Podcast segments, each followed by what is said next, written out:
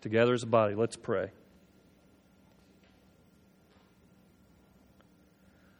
Lord God, we've just sung of how you lead us all the way. Through our salvation from eternity to eternity, you have had us on your mind and you have redeemed us so that we can know you. We can talk with you. We can engage you as our Father and as our God. And lo- Lord, there, this is a love we're not familiar with, an eternal love that uh, is utterly committed to us and our salvation through Christ. It is a strange love. And yet, out of that love, you call us to pray. Out of that love, you lean in and want to listen to us. As we pray to you in the Spirit, even with groanings uh, that we can't even understand ourselves. So, Lord, we first pray with thanksgiving today for the generous ways you provide for our families, for even our church. We thank you for the tithes and offerings that have been given today, the tithes and offerings that have been given online, and a host of other ways. Thank you for providing for this church, for your mission, for your people in unique ways. And so now we pray silently with thanks, Lord, for the countless ways you give to us and you love us by providing our needs. Hear our silent prayers.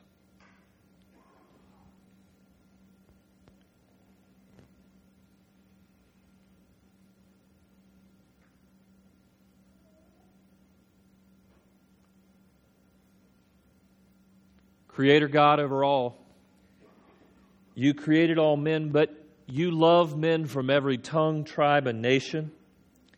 And it, with Christ's blood, you purchased them for your people, your children. So we pray for gospel ministries around the world, Lord, that you would reach new people with the gospel in places where they may not have heard the gospel. We pray, Lord, for Nathaniel Adewanu and the church planters of New Harvest Mission in Togo.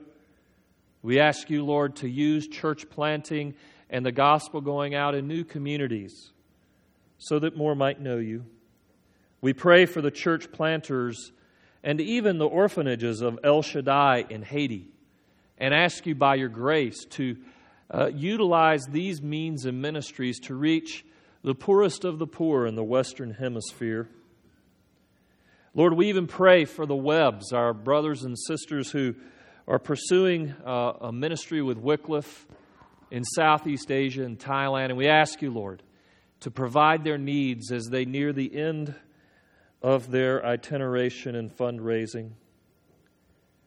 And Lord, we also pray that the gospel would go out, even at Wingate University, through campus outreach in new ways.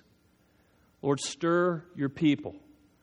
Uh, and stir these missions so that more might know your name and give you the worship due you. Hear our prayers for these ministries and beyond, and for the gospel. Hear our silent prayers.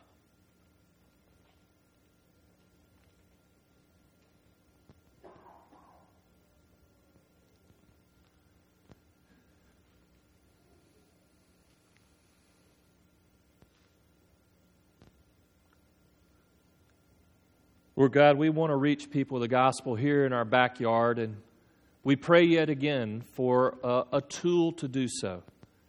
We pray for the building and the building process, and ask you that you continue to open doors and opportunities for us that we might build a facility, not so we can be more comfortable, but so we can be more effective in our mission to, to our community, to the world, even our own people and kids. Lord, we pray that you would get involved yet again, and you would give us wisdom in how to follow you and do this well. And do it well, Lord, according to your will. Hear our prayers for the building process and for wisdom for all involved.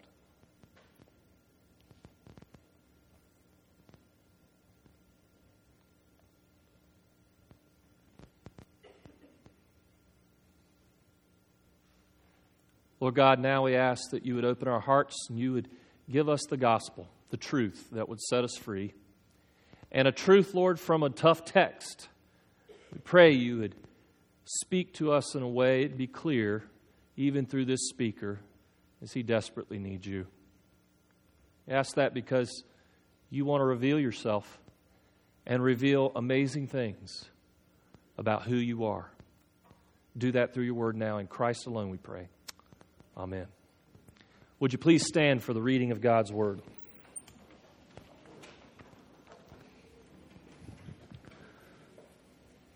We are in Romans nine, starting in verse six. Uh, Paul has been talking about the great assurances we have in Romans eight, and even gets to the question of what kind of assurances there are for the Jews and their future, given all that had happened with them in Christ. And he picks up that argument about their future in verse six by saying the following. But it is not as though the word of God has failed. For not all who are descended from Israel belong to Israel, and not all are children of Abraham because they are his offspring. But through Isaac shall your offspring be named. This means that it is not the children of the flesh who are the children of God, but the children of promise are counted as offspring. For this is what the promise said, about this time next year I will return, and Sarah shall have a son. And not only so, but also when Rebekah had conceived children by one man, our forefather Isaac, though they were not yet born and had done nothing either good or bad, in order that God's purpose of election might continue, not because of works, but because of his call, she was told the older will serve the younger. As it is re- written, Jacob I loved, but Esau I hated. Grass withers, flowers fade, and this is the truth that sets us free. You may be seated.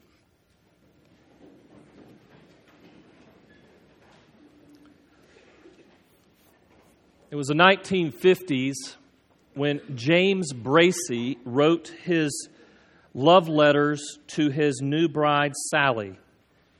And those love letters during that time were full of promises of love. And the reason why was uh, he was stationed at a California military base thousands of miles from his wife, Sally, his new wife, Sally.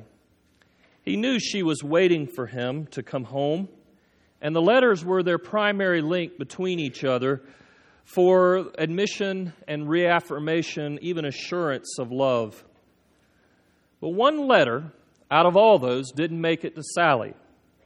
It somehow was lost, lodged between two walls in Fort Ord's mailroom in San Francisco.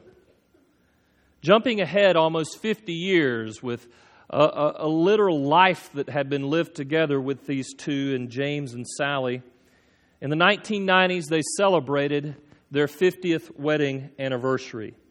They did so by listening to their song with nostalgic moments, apparently a song called Once in a While. They remembered the days of love letters and, and of phone calls from afar. But little did they know that as they were celebrating their anniversary, thousand miles away, back in San Francisco, a construction crew was dismantling the old post office at Fort Ord. The crew discovered the lost letter, the long-forgotten letter with promises of love from James to Sally. And the crew turned the letter over to the local California postmaster, Bob Spandani. Spandani spent extra time tracking down the Braceys uh, through uh, mail information from the past, post office information, as well as through phone books. And just a few days after listening to their song Once in a While, on their fiftieth anniversary, uh, the letter came to their house. Sally Bracey picked it up one day, and it was dated January twenty-eighth, nineteen fifty-five. Sally remembered the promises of love that he had given her, even though it was a letter that was much delayed, even by fifty years. And Sally admitted that those promises of love and all those letters and phone calls meant a lot, but getting this one fifty years later meant even more to her then. Promises of love, sometimes delayed. And the Bible is full of those uh, all over from Genesis to Revelation. Indeed, the Bible is God's love letter to us, where over and over again He tells us He loves us, He loves us, He loves us. But as we've said these last few weeks, it is probably one of the hardest doctrines in Scripture to actually believe. Paul has told us and affirmed this love for us in Romans eight as we've been going through the book of Romans. And he talks about how much God is with us in the power of the Holy Spirit and how much God is for us in love with us in Christ, sending Him for us as the ultimate sacrifice. And of course, at the very end of Romans eight, he ends the whole thing by saying, nothing can separate us from the love of God. And nothing. Zip. Zero. Nada. And yet, sometimes these promises of love from God do seem delayed in our lives, don't they? Just like James Bracey's letter. Sometimes we struggle with the assurance that God really is interested in us, even committed to us in every circumstance. And there was a people in the early church who felt this very thing, and it was the Romans, who Paul was writing to. They struggled as a people who were suffering under some hardship, because in their time, being a Christian was not cool. Being a Christian was actually extremely countercultural.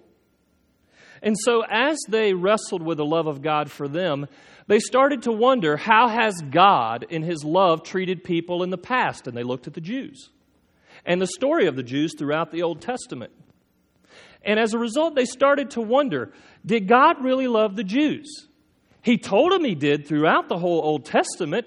And yet you see over and over again the Jews suffering, the Jews falling off the wagon with sin and idolatry. And you wonder, was God really committed to them after all?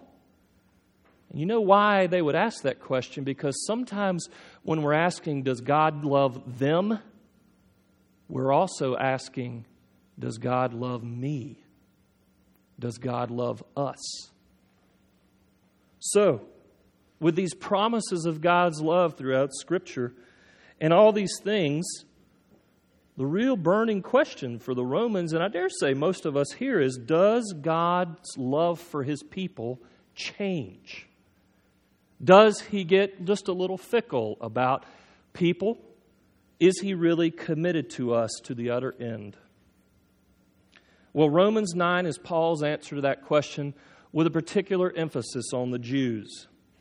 And he does so by answering with Romans one through eight uh, an unqualified, yes, God loves you no matter what and to the end. Christ has accomplished our salvation once and for all. But he also tells us, even though we wonder, that God loves the Jew- the Jews as well. But in order to understand God's love, we need to understand some distinctions. Distinctions in the love of God. And these distinctions show up in multiple ways. A true and false people that's in our text, a true and false children, and even true and false loved ones. You're going to see in the next few minutes here that God makes distinctions about His love, in many ways just as we do, but yet for His glory. So let's start out. The truth is, God loves us passionately. He even loved Israel and the Jews passionately. But there are distinctions to be made about that kind of love. Look at verse six and verse seven in our text. Paul says, it is not as though the word of God has had failed, for not all who are descended from Israel belong to Israel, and not all are children of Abraham because they are his offspring. But through Isaac shall your offspring be named. Now, Paul, you'll notice in this text, he does these distinctions by saying, not this, but that. That's one of Paul's favorite ways to talk about things. Not this, but that. And he shows up right here in this text, right off the bat. And he begins by saying, what you got to understand about Israel and the Jews is, even though many of them were actually born ethnically Jewish, from the line of Abraham going way back, physically they were Jews, but that doesn't mean they were actual spiritual Israelites, and Jews. Indeed, everyone of all the Jews could trace themselves and their genealogy going all the way back to Abraham, but that didn't necessarily mean they were truly Jewish in the spiritual sense, truly Israelite in the spiritual sense. Look at this slide. I'll give you a, an example of this. Abraham had two sons. He had Ishmael with his uh, his handmaid uh, uh, or uh, Hagar, and then years later he had Isaac with Sarah. Both of these could be called children of Abraham, couldn't they? By blood, by physicality. But Ishmael, we know from Scripture, was not a believer in Yahweh or a follower of Yahweh, but Isaac was. The promise went to him, as Scripture said. In other words, Isaac, not Ishmael, was a true believer. So in short, you might be born into Israel, but that doesn't necessarily mean you're a spiritual Israelite. Why is Paul saying this, and what's that got to do with us? Well, there are two things I want you to consider. The first is this: the family of God, Israel, the church even. The family of God going all the way back to Abraham was a mixed community, a mixed community of believers and unbelievers. God designed it that way, and that you find it throughout Scripture, all the way through in His covenant community. God's family or His kingdom is a lot like this circle you'll see in the next slide. In this circle, the family can be found in the big circle encompassing all the people who have the name of God or Yahweh or Christ, even uh, in the New Testament. These are the people of God. But inside the bigger circle is a smaller circle. That is the true people of God. The true people of God. This is a distinction that Paul is making. And here's why. Jesus himself made this distinction. He said that in his kingdom there would be wheat and there would be tares. In his kingdom there would be goats and there would be sheep. What's the second implication got to do with us? Well, the second implication is important and even personalized for all of us here today. And that is this: not everyone who calls themselves a Christian or even goes to church is automatically a believer and in the kingdom. You know, as we used to say when I was young, going to church doesn't make you a Christian any more than going to McDonald's makes you a hamburger. To be in the true kingdom of God, you and I are required to have a living relationship with Jesus Christ by faith. That is what really ensures that we are a part of the kingdom, that we trust in the Son of God who died for us on the cross, who was resurrected from the dead, and lives even now ruling over the world and our personal lives as our King. I'll never forget a discussion I had with a woman at my first church that I pastored at. Her mother-in-law, and I kid you not, was probably one of the godliest women I've ever known. She was an amazing woman of God, deep faith, prayer. It was, a, it was an honor to be with her and to pastor her. And this woman often mused out loud with me about her eternal future. And she would talk about how she there was no way she could get into heaven. And I was like, yeah, that's right. No way on your own. That's exactly right. That's true for me too. But then she would say this: but I know this, I'll get to ride the coattails of my mother-in-law. What Paul is saying in this text is no one rides the coattails of another person into the kingdom of God. Nobody does, even among the Jews. Though they were born under with Abraham's name and their history even, and their genealogy, they don't get to ride his coattails, and neither do we. Second distinction Paul makes in our text explains how God loved the Jews faithfully and to the utter end, no matter what. Look at verse eight and nine with me. where Paul says this, this means that it is not the children of the flesh who are the children of God, but it's the children of the promise who are counted as offspring.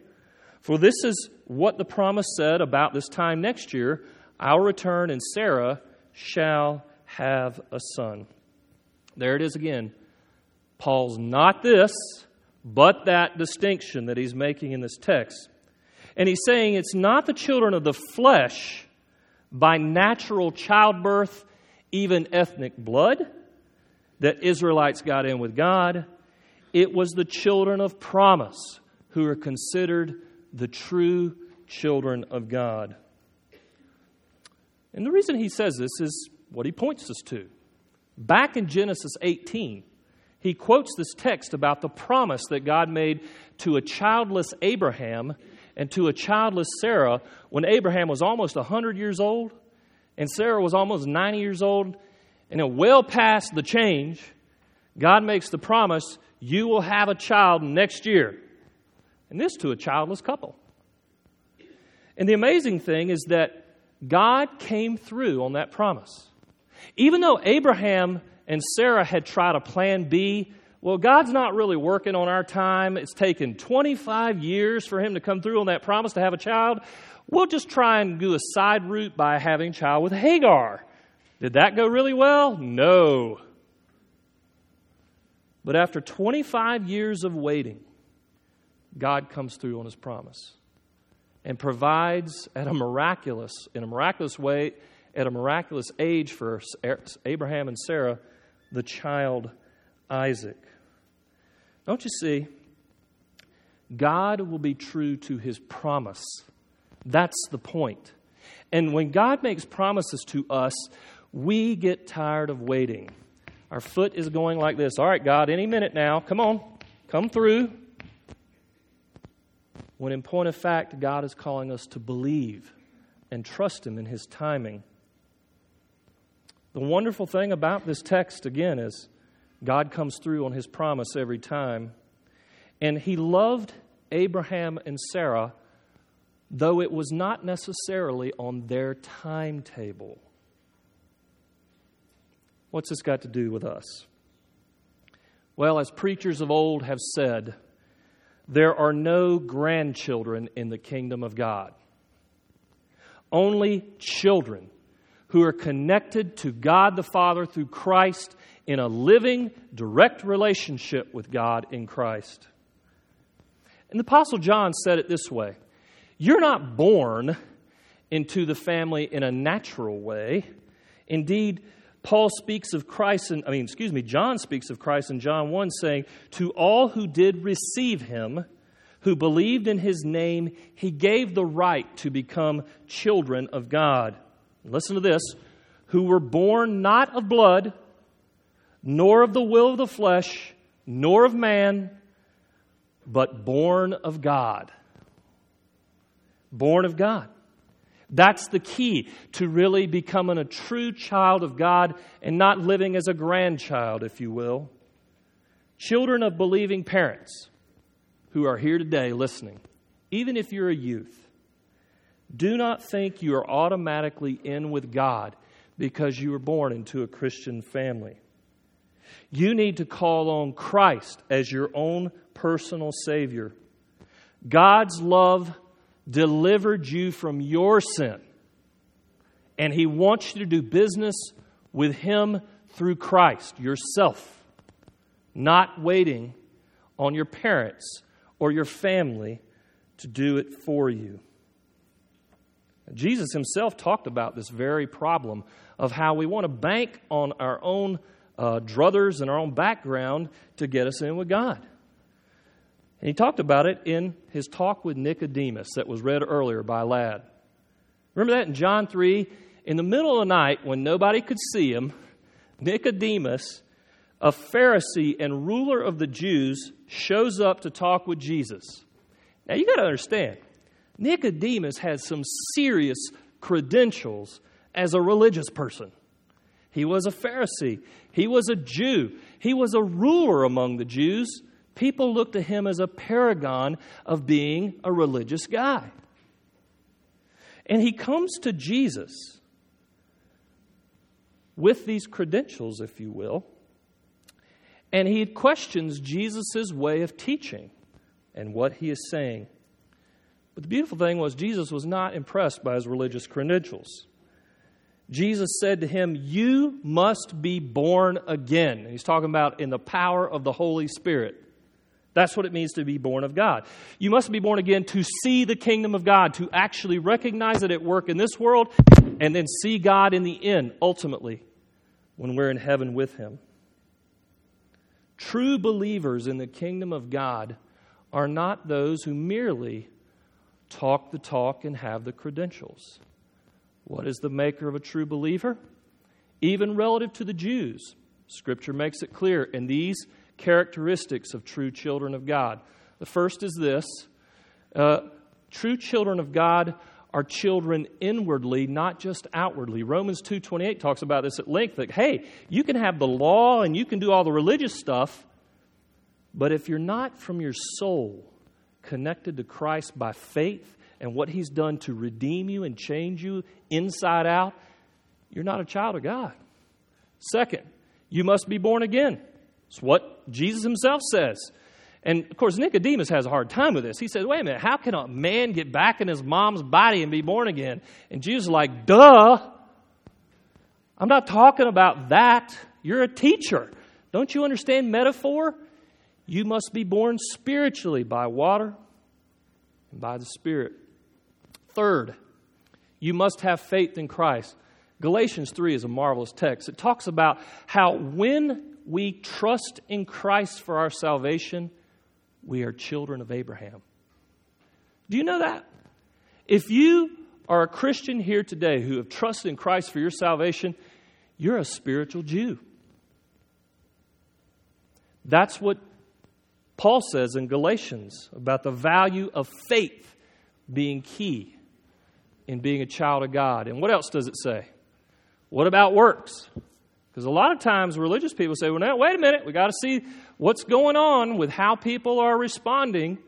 And what we would say is that works is merely evidence of authentic faith, not the grounds or reason we are saved by faith, uh, saved by God himself in Christ.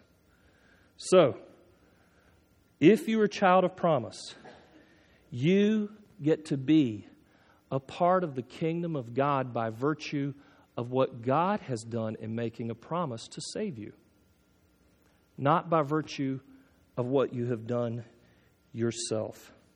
My question for all of us today is, have you experienced new birth? Have you T- really been born again through the power of the Holy Spirit so that you have met with Christ and encountered him in a living way through faith in him? We all have to do business with that question. That brings us then to another distinction that Paul makes in our text today, a distinction that helps us understand God's love for his people further in verses ten through twelve. Look at this with me. Verse ten says this, "And not only so, but also when Rebekah had conceived children by one man, our forefather Isaac, though they were not yet born and had done nothing either good or bad, in order that God's purpose of election might continue, not because of works, but because of his call, she was told the older will serve the younger." Now here, here's what's kind of ironic about this. This is talking about how God saves us. And it really is unexpected. And here's how it's unexpected. The older will serve the younger. You know, in ancient culture, when an older brother was born before all the other brothers or the oldest child, they're the ones who had the rights in the family. They were the future leader of the family by default. But here, God turns it upside down, the cultural process, and says the older is going to serve the younger. It's unexpected. When you come to Christ, Jesus actually calls us to a different kind of unexpected life. And it starts with God's love for you. God loved his children before they were born. Did you see that in the text? Before they were born, he loved them. As we learn this in Romans eight and Ephesians one, God loves you from eternity. Second, God loves his children before they've done anything good or bad. which shows God's initiative and commitment to love. And for what purpose does God do this? Paul says, in order that God's purpose in election might continue. That is, God chose his children from the foundation of the earth, and he sticks to his choice. He sticks to his promise to love. Folks, the doctrine of election is way controversial. I admit it. Every time I teach it, people really struggle with it. And it's okay if you struggle with it. I did too. But I want to tell you the good news about the doctrine of election. God wants you. God wants you. And he's been thinking about you from eternity. He's that committed to you. Verse eleven then tells us the greatest news of all. Why God wants you. Why God is so committed to you and me and loving. And even the Jews, the remnant of the Jews who are actual believers. Here it is. It's another not but right in our text here. Not because of works, but because of his call. That it, God chooses us not because of anything we do in this life, but because of his call on us that transforms us in the power of the Holy Spirit. Just like a parent is there to name a child at birth, so God is there to name us even before we are born. The beauty of this verse, again, is that God loves you not because of what you do, but because of something inside of him and his desire to call you his own, even into a life of living relationship with him. And you know what we call that? It's grace. It's grace.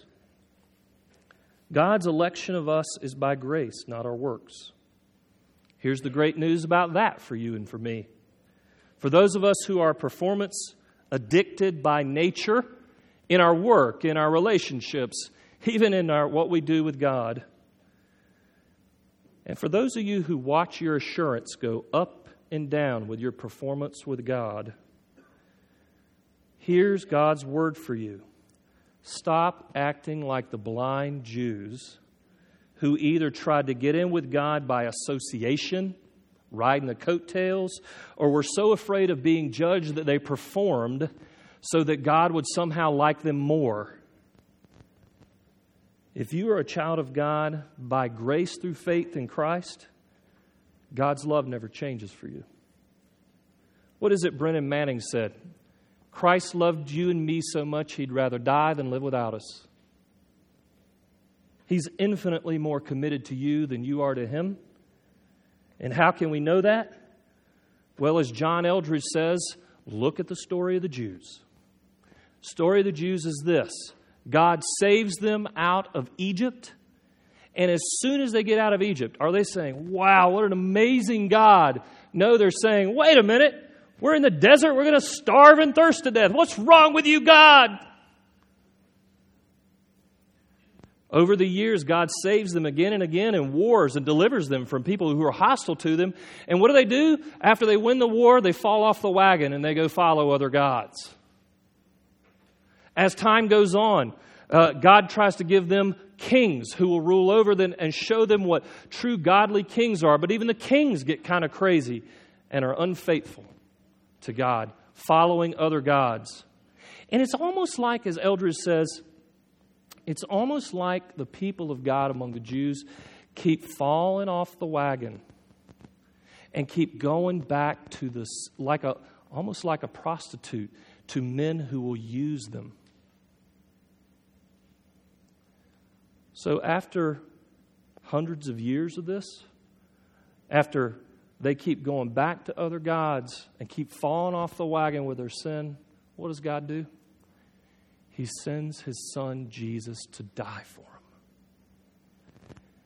And you know what? This is the picture of how God loves you. We shouldn't wrong God and displease him. But even when we do, God is utterly committed to saving us and changing us. He will keep coming after us as the hound of heaven and will not let us go. This is great news. For those of us who struggle today, even with wondering, man, I don't know where I am with God. It's been a dark season in my walk with Jesus. God is pursuing you. For those of you who don't even know who Jesus is, you're wondering, well, I don't get this Christianity thing. Why do they keep talking about God loving me? I don't see a lot of love in our broken world. God is pursuing you. He is relentless in his pursuit. And for you and I to come to grips with that, we have to understand that his love is not our love. It is a different kind of thing.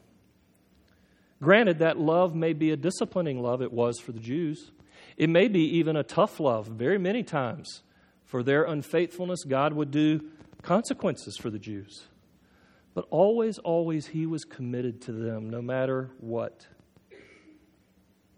That brings us to the last distinction in what is quite frankly one of the hardest verses to talk about in the Bible, in verse thirteen. What does verse thirteen of our text say? Look at it with me. It says this, she was told the older will serve the younger, and as it is written, written, Jacob I loved, but Esau I hated. The I there being God. Now, two big points we want to make about this. The first is, this is comes right out of Malachi. And it's written this way because in Malachi's time, the Edomites, that is the, the descendants of Esau, were taking advantage of and even attacking the Israelites, the descendants of Jacob. And here he's making this distinction about how God loved Jacob but hated Esau.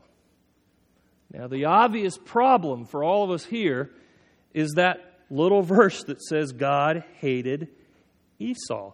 God hates someone? Huh? Dean, you've just been saying for twenty, thirty minutes that God loves me. How can it be that God hates someone? That's shocking. Well, you have to understand this is a distinction between two real people that God was making in Scripture. And you got to also remember what we've been saying for weeks now. God loves all men as the Creator and will cause the rain to fall on the just and the unjust. That is his general create, uh, creator love for all men. But that's very different from his fatherly love, family love that he has for his own people. So when it comes to God's promise to love, when we say that God hates someone, it's probably better to say God justly rejects even unbelievers like Esau. Now, skeptics at this point, which may be most of us when we read this text, say this, there it is, it's just like we knew, Christianity is an exclusive religion. My response would be, everybody, let's get the log out of our eye. Isn't our love exclusive at times? Do you love all the children of the world with the same love you love your own child, if you're a parent? If you had to choose between uh, uh, the danger that could come to a child that's not your own and the danger that comes to a child that's your own, wouldn't you make a hard choice? Well, the same is true of God. He justly rejects some over others. Remember, Esau was a sinner. Hebrews twelve says he was ungodly, and he has such a messed up value system that he would trade his birthright to his brother, Jacob, for a bowl of soup. Something wrong with that. Esau was, as Hebrews twelve says, unholy, sexually immoral.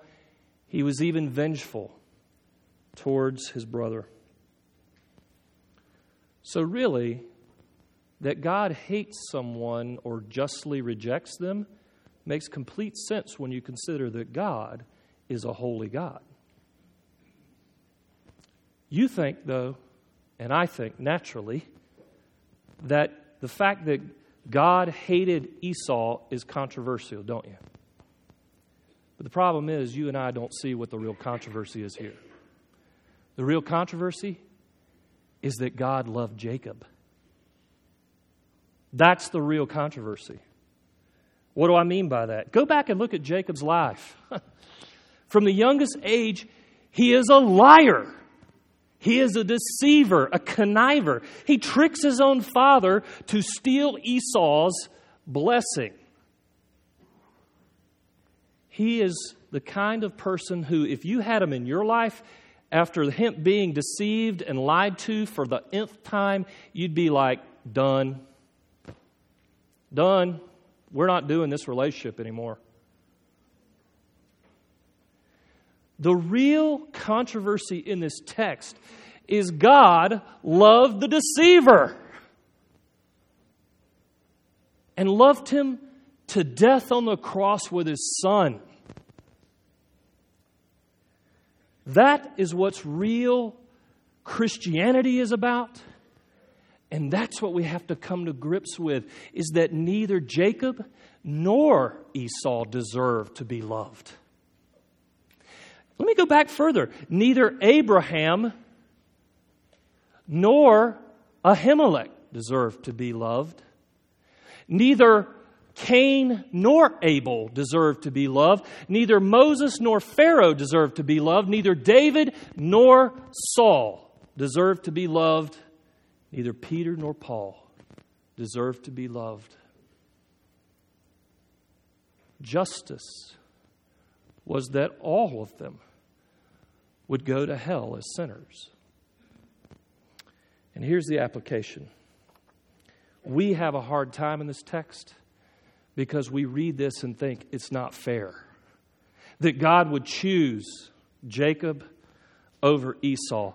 But here's my question for all of us, especially in an age that asks the fairness question all the time. What's fair to God? What is fair to God? What's fair to God is all of us are out of here. That's what's fair. All of us have sinned and fallen short of the glory of God. All of us have in some way poked God in the eye. That's what, and fairness is we go to.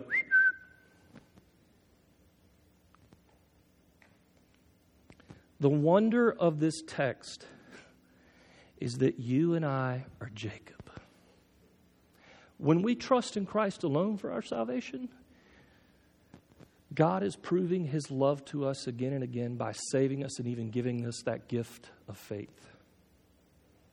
Our hope is in the grace of God that overcomes the worst parts of who we are. Remember, grace is not deserved. Let me put it in this way. Grace is not enti- an entitlement to you and to me. Grace is God's love that is a free gift for his children who don't deserve heaven and don't deserve a relationship with him, but he wants to give us grace through Christ anyway. God gives that grace to whom he will, even scoundrels like Jacob. And that's the, and the whole idea of this text is, you know, you and I think, oh, that person should be a Christian, when usually God turns it right around and the most unexpected people become Christians. We're going to talk more in the next few weeks about the difficult doctrine of election, even predestination. And just to encourage you, if you're struggling with what I'm saying right now, hang on. We're going to have a small group one night in the next few weeks where we're going to talk about this, and you can ask your questions and pelt us all you want with, with the real honest questions that you have. But don't miss Paul's point. God's love is so reliable, so relentless, he will search out the scoundrel. God's love is so amazing that he will go after the most lost person you can imagine to redeem, deem them to be his child. That is the controversial and magnificent and beautiful love of God at work for you and for me. In conclusion, when I was eight years old, my brother and I would go down to the elementary school, Pinewood Elementary in Charlotte, and we go to play basketball on the courts there. And while we were there, one time we went down, there were a lot of guys down there, and they were going to play basketball. And so They had to pick teams to see who would play. And, of course, we all lined up, and I was the youngest one there. You know, like eight, nine years old. All the rest of them are thirteen, fifteen years old, bigger than me, a whole thing. Guess who the last one picked was? That's right. It was me. I was the last one picked. I was the smallest. And I'm happy to say that our team won, and I scored like half the points because nobody would guard me because I didn't think I would do anything. But here's the wonder of the gospel. God's love is so amazing with his people in history, like the Jews, and even with us in the church. He is so relentless, he will choose you first as his child every time. Nonstop. That's the relentless love of God that Paul's talking about. And that's the kind of love we need to be redeemed. Let's pray. Lord, we praise you that you have loved us and given Christ for us. And now as we think about these hard doctrines of your choice, you would help us understand, Lord, what we actually deserve, what you actually give, and your utter commitment to us in every case. Thank you for the controversial love of Jacob, for the controversial compassion you had on men like the Apostle Paul, for de- uh, deniers like Peter, for adulterers and murderers like David, for people like us who have our darkness. There is no one like you, and we want you to meet us with your love. Hear our prayers in Christ alone, we pray. Amen.